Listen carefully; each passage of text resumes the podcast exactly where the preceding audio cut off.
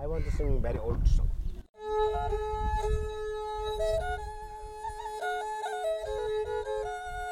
नमस्कार।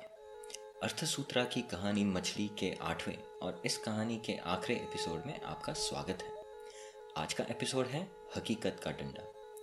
डंडा तो आज जम के पड़ेगा। पिछले एपिसोड में हमने देखा, सरकार कानून पे कानून लगाए जाती है और कैसे द्वीपवासियों की ज़िंदगी बद से बदतर होती जाती है।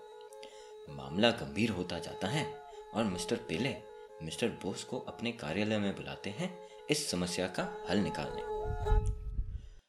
अरे भले दुलारे कैसे हो? थोड़े दुबले हो गए हो ठीक से खाते पीते नहीं? क्या बताऊँ मिस्टर पिल्ले बैंक के साथ साथ मैं भी उतरा चला जा रहा हूँ। मिस्टर बोस अपने माथे का पसीना पूछते हुए कहते हैं "हम्म, स्थिति गंभीर लगती है। जनता को कुछ चबाने के लिए देना पड़ेगा, वरना ये भौंक भौंक के हमें बहरा कर देगी। जी, मिस्टर पेले, नई तरकीब खोजनी पड़ेगी, वरना आजकल तो मैं बैंक में ठीक से बैठ भी नहीं पाता। आपके थिंक टैंक जादू की सख्त ज़रूरत है। मिस्टर बोस थोड़े पीले लग रहे थे। वे दोनों, मिस्टर पेले अपने थिंक टैंक और मिस्टर बोस उनके बाजू की खुर्ची में बैठे बेरोजगारी की परेशानी का हल निकालने। बड़ा घुमाया मिस्टर पेले ने अपने थिंक टैंक को और बिंगो बेरोजगारी बीमा। ये ये योजना काम करेगी। मिस्टर पेले और मिस्टर बोस की आँखें चमकी और एक दूसरे को गले लगाया। बीडी, जाओ, बकरा नोट को छापना शुरू करो। ढेर लगा दो। मिस्टर पेले ने आदेश दिया। जी हाँ मिस्टर पेले। अभी चालू करता हूँ प्रिंटिंग मशीन एक ढेर आपके लिए, एक मेरे लिए और एक जनता के लिए। हा हा हा हा। दोनों हंसने लगे। क्यों बीडी? चलता है कि नहीं हमारा दिमाग? लोगों के बारे में हम सोचते हैं कि नहीं? अच्छे दिन आगे कि नहीं हम्म? ये बेरोजगार मतदाता इन नई नोटों को चबाती रहेगी और हम आराम से राज करेंगे। हमें सिर्फ़ कागज़ और स्याही की ज़रूरत है। हँसते हुए मिस्टर पेले ने बेरोजगारी बीमा ऑर्डिनेंस को पास कर दिया। मनी प्रिंटर तो बुर्र से चल पड़ा और जनता अपने नए नए बकरा नोटों से मछली लेने दौड़े चले बैंक। भीड़ इतनी बढ़ गई। देखते देखते सारी पब्लिक बैंक के ऊपर टूट पड़ी। ये तो बैंक रन लगता है। मिस्टर बोस बैंक में जमा पब्लिक को देख के बड़े चिंतित हो गए। तिजोरी तो चुटकी में सफाछट हो गई। सर, हमारे पास बहुत सारे कंकाल और मछली की खाले पड़ी हैं, मैनेजर मिस्टर बोस से कहता है। स्थिति इतनी बिगड़ चुकी थी, मिस्टर बोस ने जनता के सामने कंकाल और खालों का ढेर लगा दिया और बोले, ये लो तुम्हारी मछलियाँ, उठा लो जो उठा सकते हो। ये देख लोग आश्चर्यचकित हो गए। लोग चिल्लाने लगे, ये क्या है? मेरे पास दस का नोट है, मुझे दस मछली चाहिए। मेरा क्या? अरे ये मज़ाक है। हमें मछली चाहिए। हमें खाना दो। जवाब दो। खाना दो, जवाब दो। खाना दो, जवाब दो। खाना दो, जवाब दो। जनता नारे लगाती गई और वहाँ मिस्टर बोस अपनी ऑफ़िस में जाके छुप गए। क्या मैं आपके थिंक टैंक को गर्म कर दूँ मिस्टर बोस मैनेजर पूछता है। नहीं भाई, नहीं। इसके लिए कोई वक्त नहीं बचा।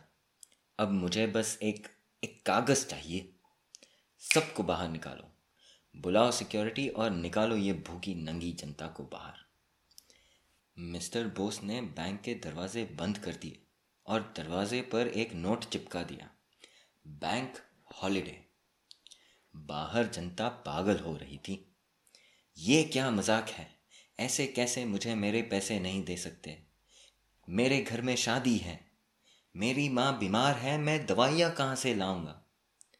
ये खेती का मौसम है, बोने के लिए बीज खरीदने हैं। लोन है, बच्चे घर में भूखे हैं। मैं बर्बाद हो जाऊँगा, मर जाऊँगा। हमें हमारे पैसों की ज़रूरत है। हमारे पैसे दो, जवाब दो। पैसे दो, जवाब दो। पैसे दो, जवाब दो। जनता नारे लगाती रही, लेकिन बैंक बंद रहा। मिस्टर बोस बैंक बंद कर सीधे दौड़े मिस्टर पेले को मिलने। मोटा भाई मोटा भाई, बैंक तो पूरी तरह खाली हो चुकी है। ना असली, ना स्वच्छ मछली बची है उन बेवकूफ़ों। मेरा मतलब जनता को देने के लिए। बाहर मामला बड़ा गंभीर हो चुका है।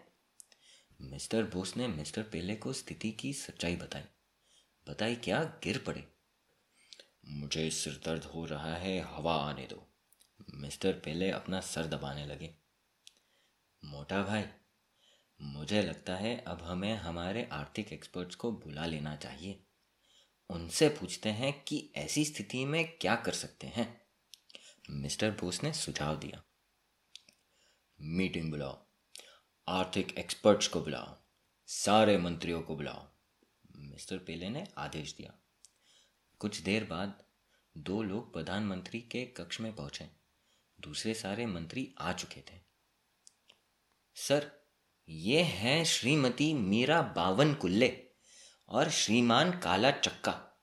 मिस्टर बोस ने सरकार के आर्थिक एक्सपर्ट्स का मिस्टर पेले से परिचय करवाया। बढ़िया बढ़िया। आओ आप ही का इंतज़ार था। आपको हम अब समझाते हैं स्थिति क्या है। ऐसा है, जनता रास्ते पे और अर्थव्यवस्था संकट में। बैंक है खाली और स्वच्छ मछली कार्यालय में कोई असली मछली आ नहीं रही। परिस्थिति ज़रा गंभीर लगती है तो हमने सोचा आपको बुला ले, क्योंकि आपने इसके बारे में तो काफ़ी पढ़ा होगा। अब बताओ, इसका क्या हल है आपके पास? मिस्टर पेले ने श्रीमती बावन कुल्ले और श्रीमान मिस्टर चक्का से पूछा, हवे आओ छे प्रधानमंत्री जी, मैं तुमको बताता है। परिस्थिति तो बद से बदतर बहुत पहले ही हो चुका था। हम काफ़ी समय से आपसे मिलने का कोशिश कर रहा है, लेकिन आपका ये नालायक पिए हमेशा या तो ये कहता कि आप विदेश यात्रा पे हैं या योगा कर रहे हैं। मतलब ये कोई बात हुई बोलो। मैंने उसको बोला बोले तो ये प्रधानमंत्री काम कब करता है ए खोटू नहीं लगावानू हम પણ સાચી વાત છે કે નહીં બોલો श्रीमान मिस्टर चक्का ने मिस्टर पेले से कहा हाँ वो सब ठीक है योगा करना सेहत के लिए अच्छा होता है और मेरे योगा करने से हमारी संस्कृति विदेश में बड़ी पॉपुलर हो रही है आप इस समस्या का हल बताओ मिस्टर पेले मुस्कुराते हुए बोले योगा सुन के थोड़ा शांत भी हो गए। सर, हमने को इंटरेस्ट को कम करना और क्रेडिट एक्सपेंशन को बढ़ावा देना। श्रीमती बावन कुल्ले ने सुझाव दिया। ए, ना ना कैंडी वो सब तो ठीक પણ सर આવું है। हमने टैक्स कट કરવાનું જોઈએ सल लोग पंचांत हो जाएगा। अरे, प्रधानमंत्री जी, आपका पॉपुलैरिटी भी बहुत बढ़ेगा। बढ़ेगा जन पड़ी मिस्टर चक्का ने सुझाव दिया क्या? और कुछ सुझाव नहीं है तुम्हारे पास? ये सुन के बड़ा क्रोधित हुए मिस्टर पेले। लेकिन क्रेडिट तो हम खींच खींच के द्रौपदी की सारी से भी ज़्यादा बढ़ा चुके हैं। और टैक्स क्या? लोगों के पास खाने के लिए एक मछली नहीं बची। कम क्या करे टैक्स? और यहाँ सरकार कंगाल बैठी है। तुम टैक्स कट की बातें कर रहे हो। मिस्टर बोस ने आर्थिक एक्सपर्ट से कहा, ये तो हम भी सोच सकते हैं। आज तक यही तो करते आ रहे हैं। क्या खाक एक्सपर्ट्स हैं आप? इतने साल पढ़ने के बावजूद इससे बेहतर नहीं कर सकते। मिस्टर, पहले अब दोनों विशेषज्ञों पर बहुत गुस्सा हुआ। क्या फ़ायदा तुम्हारा? इससे अच्छे तो हम एक्सपर्ट। मिस्टर बोस ने भी अपने हाथ धो लिए। जनता अब सरकार भवन पहुँच चुकी थी। बड़ा शोर मच रहा था बाहर। सड़कों पे असंतुष्ट जनता नारे लगा रही थी। नौकरी दो, मछली दो, नौकरी दो, मछली दो, नौकरी दो, मछली दो। लोग अब पत्थर फेंकने लगे थे सरकार भवन पर। यह सब देख मिस्टर पेले थोड़े घबरा गए। इलेक्शन के बाद पहली बार वे जनता के सामने आए और बोले, हमारे उत्कृष्ट अर्थशास्त्री एक नई योजना पर काम कर रहे हैं। चिंता ना करें। अच्छे दिन आने वाले हैं। और तुरंत अंदर निकल लिए। लेकिन सरकार के उत्कृष्ट आर्थिक एक्सपर्ट्स सिर्फ़ यही सुझाव जानते थे। क्रेडिट एक्सपेंशन और टैक्स कट इसमें क्या नया है? वाह! बस इतना ही अर्थशास्त्र आता है इन्हें। बंद करो इन्हें कोठरी में। ना खाना, ना पीना मिलेगा। मिस्टर पेल्ले ने अपनी सिक्योरिटी से कहा। मिस्टर पेल्ले के पास इकट्ठा हुए नैतिक और आर्थिक रूप से खोखले मंत्री सारे एक दूसरे को दोष देने लगे। बहस की मात्रा नौ हज़ार से भी ऊपर पहुँच चुकी थी। तभी एक मंत्री ने पूछा, हम अब करने क्या वाले हैं? क्या कर सकते हैं? हमने आज तक लोगों की बचत चुराने के अलावा किया ही क्या है? और कुछ आता कहाँ है हमें? दूसरे मंत्री ने जवाब दिया, भाई, तकल्लुफ तो यह है कि अब चोरी करने के लिए भी कुछ नहीं बचा। निराशाजनक बोले मिनिस्टर एकदम कड़के। हम्म बाकी सारे मिनिस्टरों ने अपनी निराशाजनक सहमति जताई।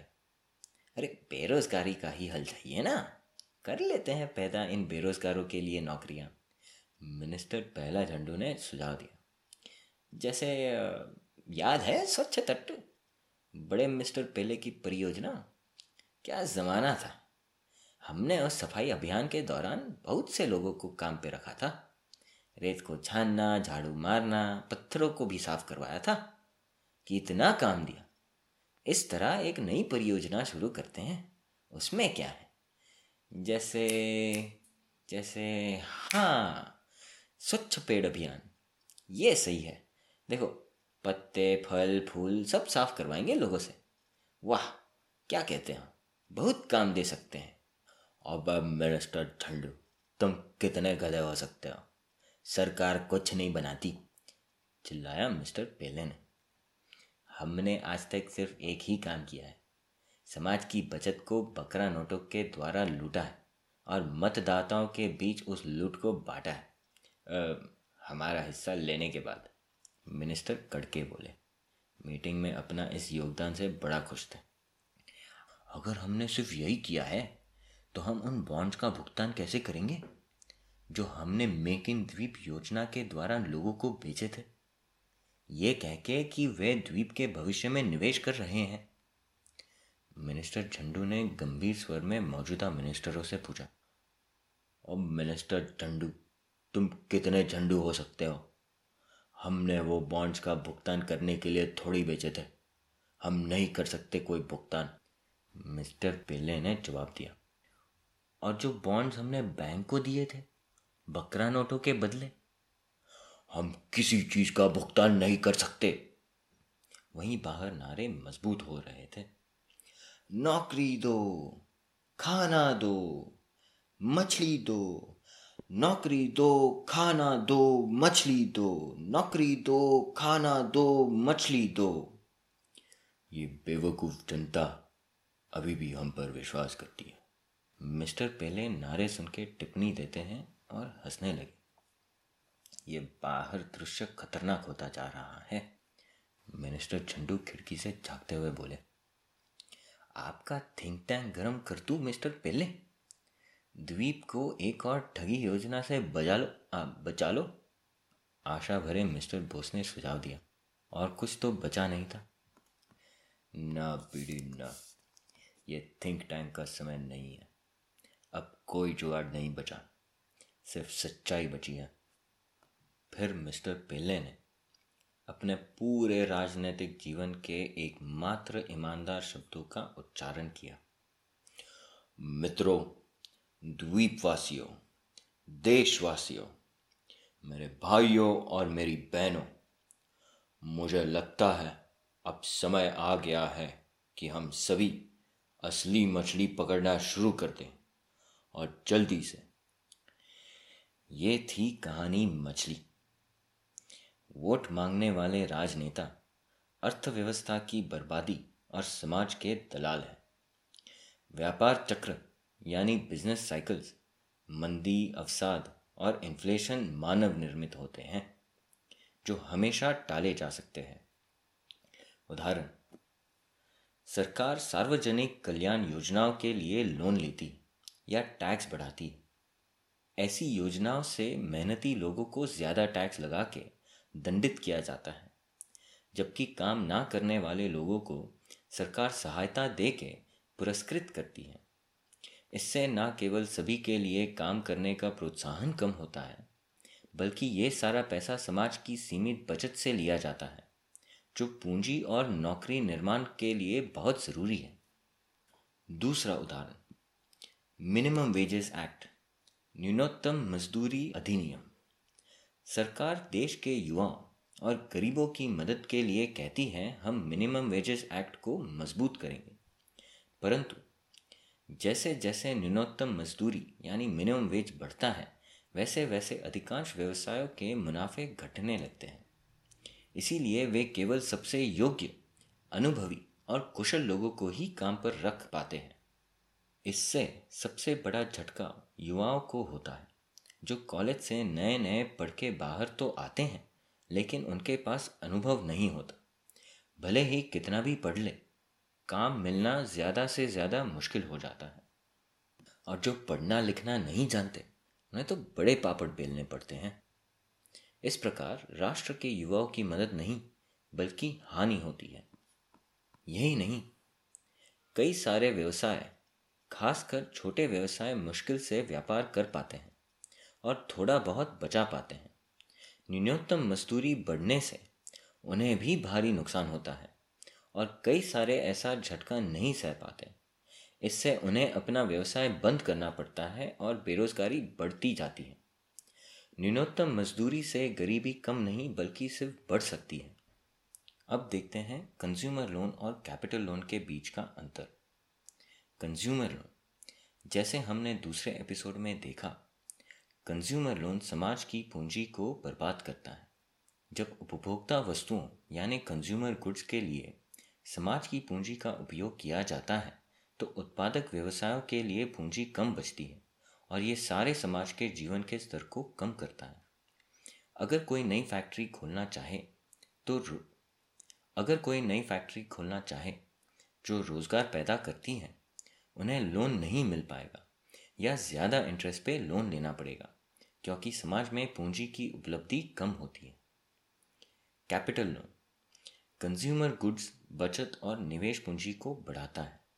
ये समाज में रोज़गार, सेवा और सामान प्रदान करके जीवन स्तर को बढ़ाता है।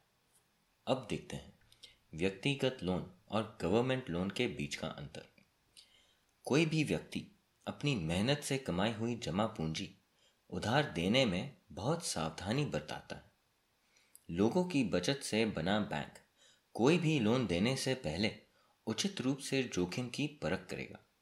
क्योंकि यदि वे बुरा निर्णय लेते हैं तो उनकी व्यक्तिगत प्रतिष्ठा और धन जोखिम में आ जाएगी। लेकिन चूँकि सरकार जनता के पैसे से उधार देती है, उन्हें तो किसी प्रकार का व्यक्तिगत जोखिम नहीं होता। ना ही वे अपने पैसे लगाते हैं और ना ही उनका अपना नाम कहीं खराब होने का डर होता है। सरकार को सिर्फ़ हर पाँच साल में एक बार जनता के सामने ढिंडोरे पीटना है अपनी वोट बैंक खरीद के जीतना है।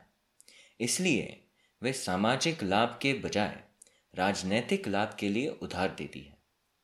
जब सरकार ऐसे कई सारे लोन बांटती है तो मेहनती लोगों के लिए समाज में पूंजी कम होती जाती है और उन्हें अधिक ब्याज पर लोन लेना पड़ता है। उदाहरण, मान लीजिए सरकार कार लोन, जो कंज्यूमर लोन होता है गैर कानूनी घोषित कर देती है।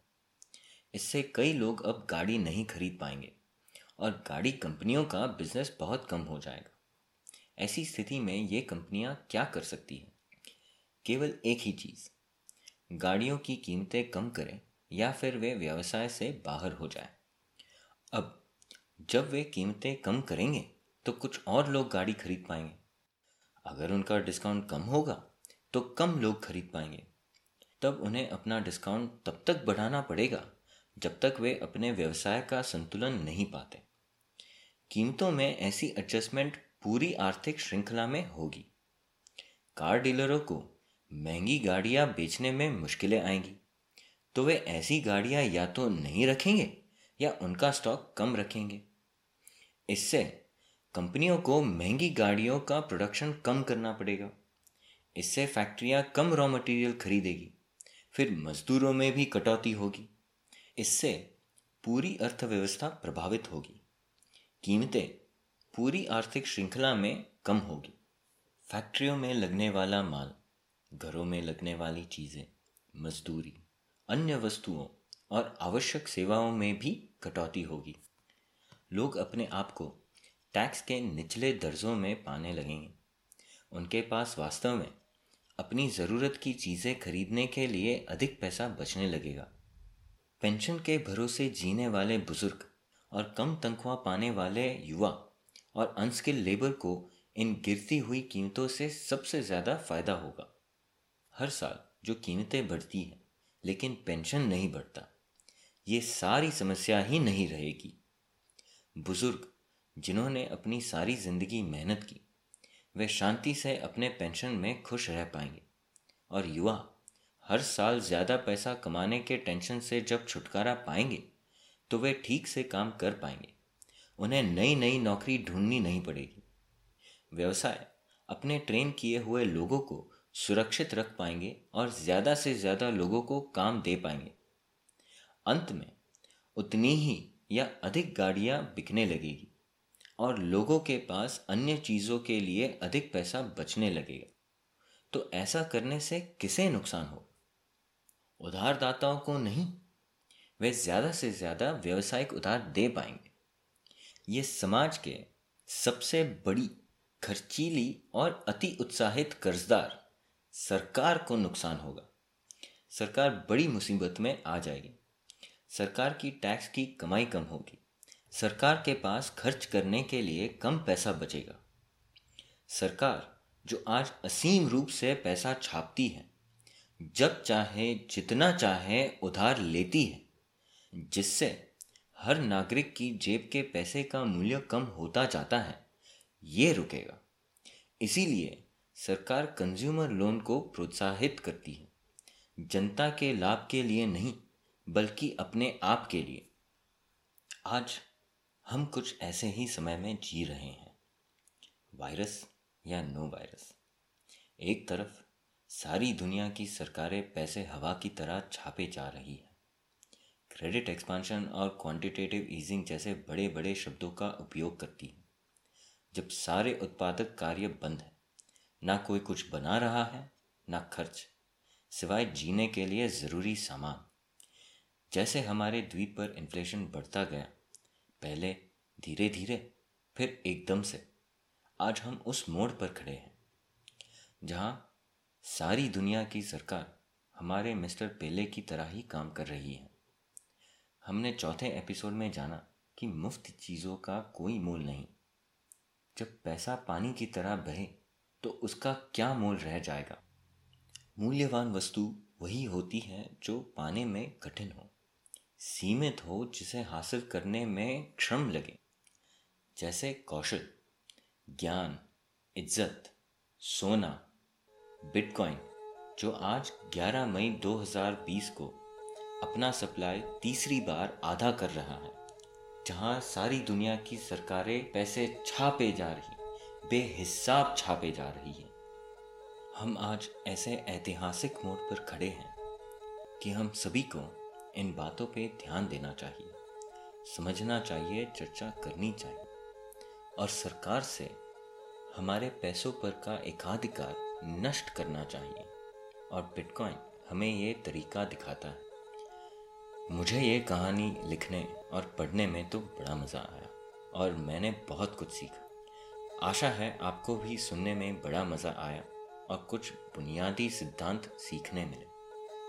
अगर आपको ये कहानी पसंद आई तो अपने दोस्तों घर वालों और हर किसी के साथ शेयर करिए। ये बहुत ज़रूरी है, क्योंकि जितने ज़्यादा लोग इन बुनियादी सिद्धांतों को समझ पाते हैं, उतनी हमारे समाज की प्रगति और चेतना बढ़ती है।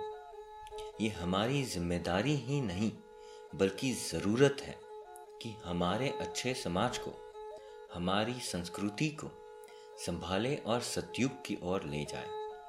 ये कोई एक या कुछ लोग नहीं, बल्कि हमें सबने मिलकर बनाना है। मुझे आशा है कि आप और आपके प्रियजन खुश और सुरक्षित हैं। अगली कहानी तक मैं आपसे अब इजाज़त लेता हूँ।